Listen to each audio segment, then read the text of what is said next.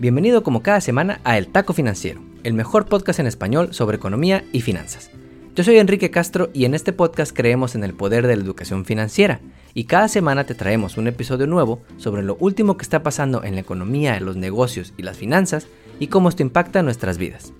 Hoy es lunes 11 de octubre y estamos muy contentos porque este fin de semana que viene iniciamos unos días de descanso e iremos a visitar a la familia a México. Estaremos fuera un par de semanas para tomar un merecido descanso y recargar pilas. Y para celebrar que esta semana terminamos este mes de la herencia hispana, que ha estado espectacular, te traemos el mejor episodio de todos. Como primer taco, si no te has dado cuenta, cada vez está más caro llenar tu troca de 10 cilindros y esta semana te platicamos qué demonios está pasando con los precios del petróleo, que actualmente están en lo más caro en 7 años. Te cuento las razones y lo que debes de saber sobre este insumo que todos usamos diariamente. Como segundo taco, ya sabemos que los hispanos somos uno de cada cinco personas en Estados Unidos, pero ¿sabías que somos apenas uno de cada 50 profesionales en la industria de capital privado o venture capital? Te traemos un reporte reciente de la non-profit Latinx VC, que muestra los retos de inclusión en esta industria y lo que están haciendo para cerrar estas brechas. Antes de comenzar, el viernes pasado tuvimos el último dato sobre el estado del mercado laboral en Estados Unidos y la única conclusión es que el coronavirus sigue teniendo las manos en el volante de este bochito al que llamamos economía. Septiembre ha sido el peor mes en lo que va del año, con apenas 194 mil nuevos empleos creados, cuando los expertos estimaban por lo menos medio millón.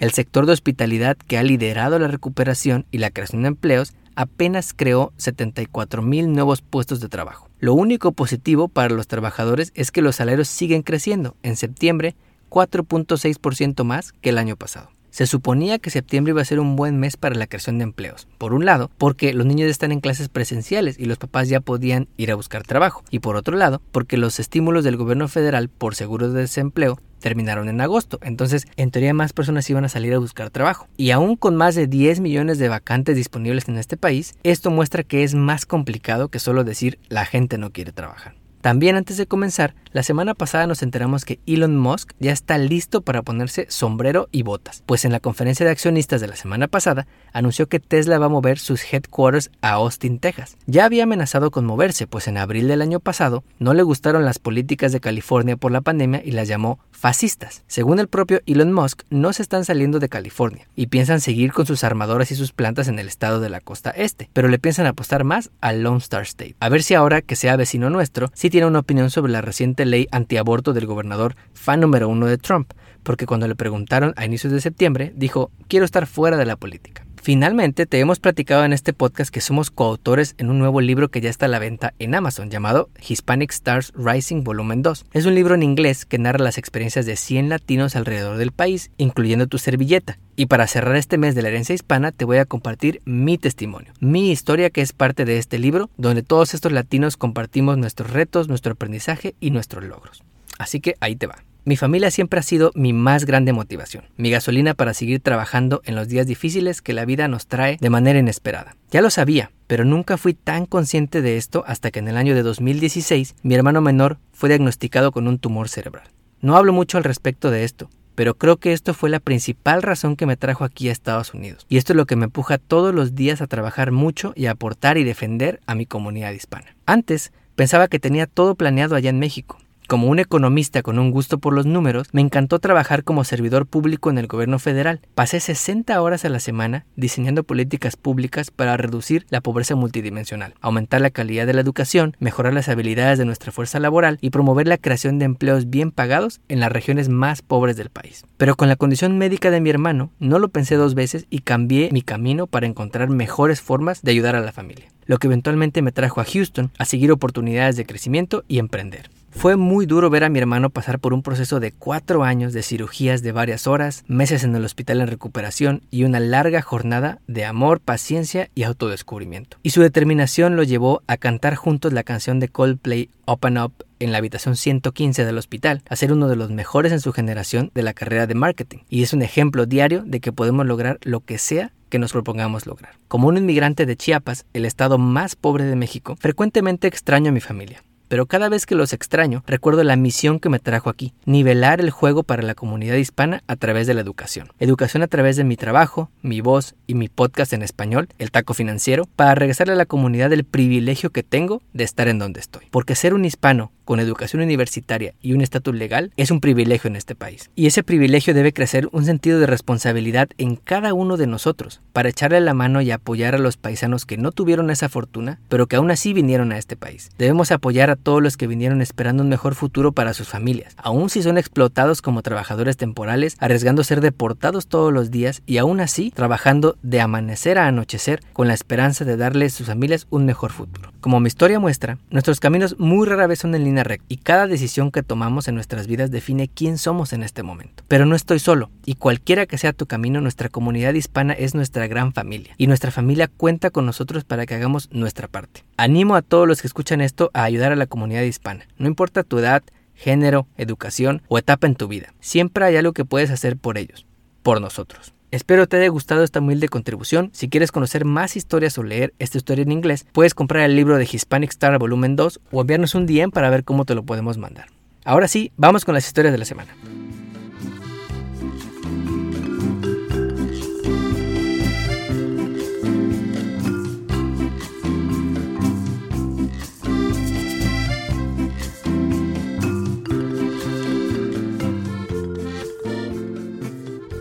Como primer taco, la semana pasada los precios del petróleo llegaron a su nivel más alto en 7 años. Y aunque no nos interese mucho, lo que sí te interesa es cuánto te cuesta cada semana llenar el tanque de gasolina. Debes saber que en Estados Unidos tan solo este año los precios de las gasolinas han subido 63%. En estados como Texas la gasolina anda por ahí de los 2.9 casi 3 dólares. Pero en estados como California la gas ya supera los 4.4 dólares. Esto es casi un dólar más de lo que costaban hace un año. Y seguramente ya lo siente tu bolsillo. Así que hoy te quiero contar tres cosas que debes saber sobre los precios de las gasolinas. La primera es que de acuerdo con estimaciones, los hogares gastamos entre 4 y 18% de los ingresos en gasolina. Las familias que tienen chingos de varo tienen a gastar menor proporción de sus ingresos en cosas tan básicas como la gasolina, pero hogares de ingresos bajos pueden gastar casi uno de cada 5 dólares en este combustible, con el que vamos a nuestros trabajos, llevamos a los niños a la escuela o nos vamos de paseo el fin de semana. Si llenas tu tanque cada semana y lo llenas con 15 galones, entonces por mes te echas 60 galones de gasolina. Por dos coches que hay en la familia, 120 galones. Eso significa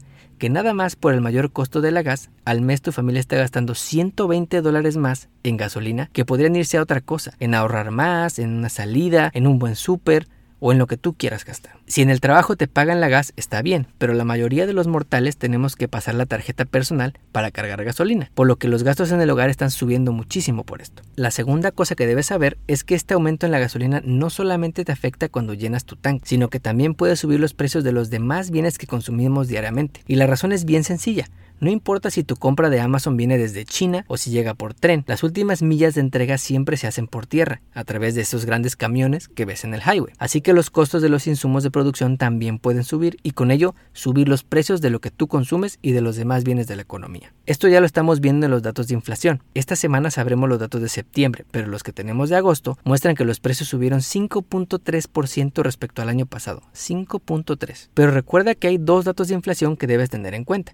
La inflación general de 5.3 considera precios de los energéticos y de los alimentos, que son normalmente precios volátiles, por lo que los gobiernos también calculan una cosa que se llama la inflación subyacente o core inflation. Esta quita los precios de los energéticos y de los alimentos y se queda con todo lo demás. Este dato de inflación también está bien alto. En agosto crecieron estos precios a 4% anual. A pesar de que la Reserva Federal diga que estos aumentos son transitorios, la tercera cosa que debes saber es que estos precios no los controla el gobierno. No estamos diciendo que sea bueno que se controlen, como en Venezuela o Cuba, pero la libre determinación de precios se puede hacer que paguemos poco cuando el precio está bajo o que paguemos mucho como ahorita cuando los precios están subiendo. ¿Quién determina los precios del petróleo a nivel global? Este es bien importante porque muchas personas piensan que es el gobierno el que determina los precios y culpamos a Biden porque cuesta mucho la gasolina. Esto es tan incorrecto como darle las gracias a Trump porque los precios estuvieron bajos durante su presidencia. Los precios no los determina el presidente, se determinan por la oferta y demanda de petróleo. Por ejemplo, el año pasado, en medio de la pandemia, un galón de gasolina aquí en Houston llegó a costar casi 1.4 dólares, pero no fue porque Trump dijera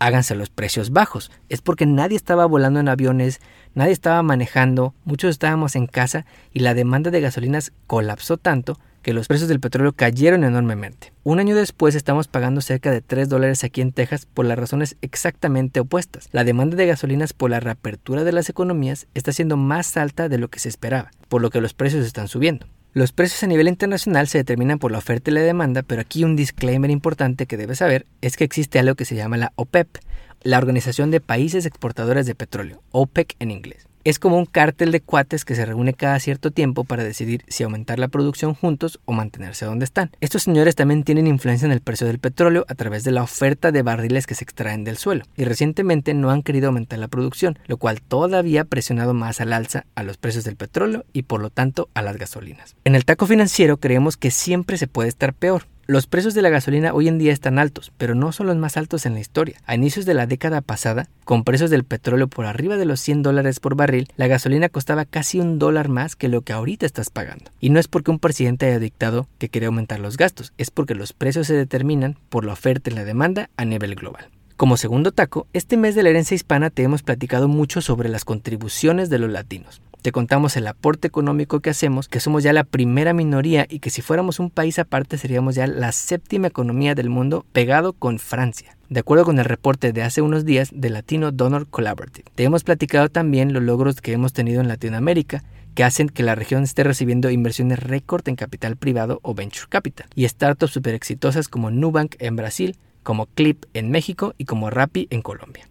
Y en este taco te hablaremos sobre lo que hemos concluido en muchos episodios, que hace falta que los latinos seamos mejor representados en el gobierno, en Corporate America y en este taco en la industria de capital privado o venture capital. Bueno, pues la organización Latin XVC, una non-profit que busca aumentar el número de profesionales latinos en Venture Capital, recientemente lanzó su reporte anual State of Latin VCs y aquí te vamos a platicar sobre lo que encontraron luego de analizar a 370 fondos de Venture Capital.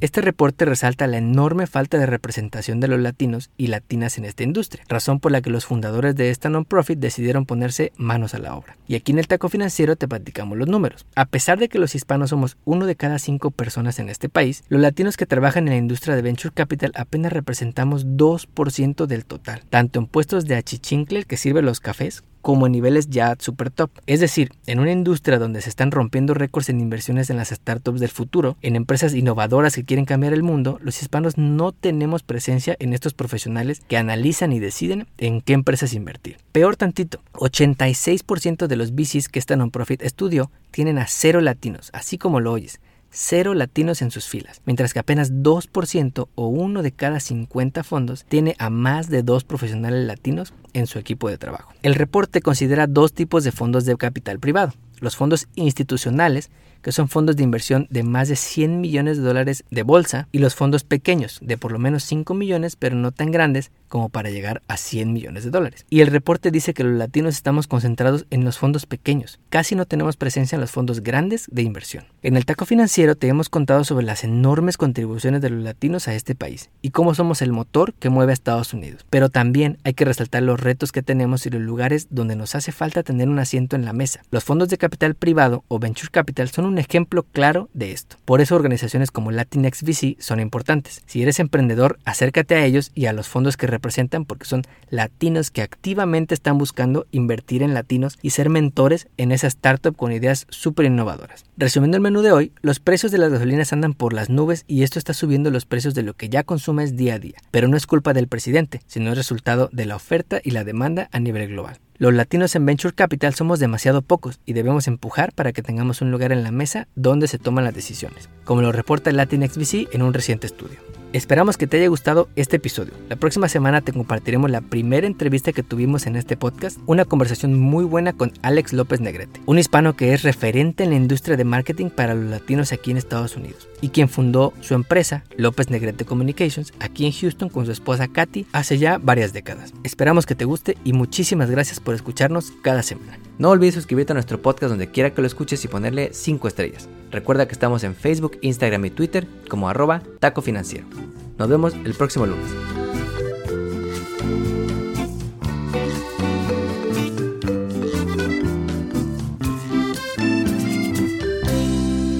El podcast que acabas de escuchar, El Taco Financiero, refleja la opinión exclusiva del presentador o sus entrevistados y no representa la opinión de patrocinadores o terceros. El podcast tiene el objetivo exclusivo de informar y no busca promocionar la compra de acciones de empresas en específico. Tampoco es un reporte de investigación y no representa consejo legal o financiero.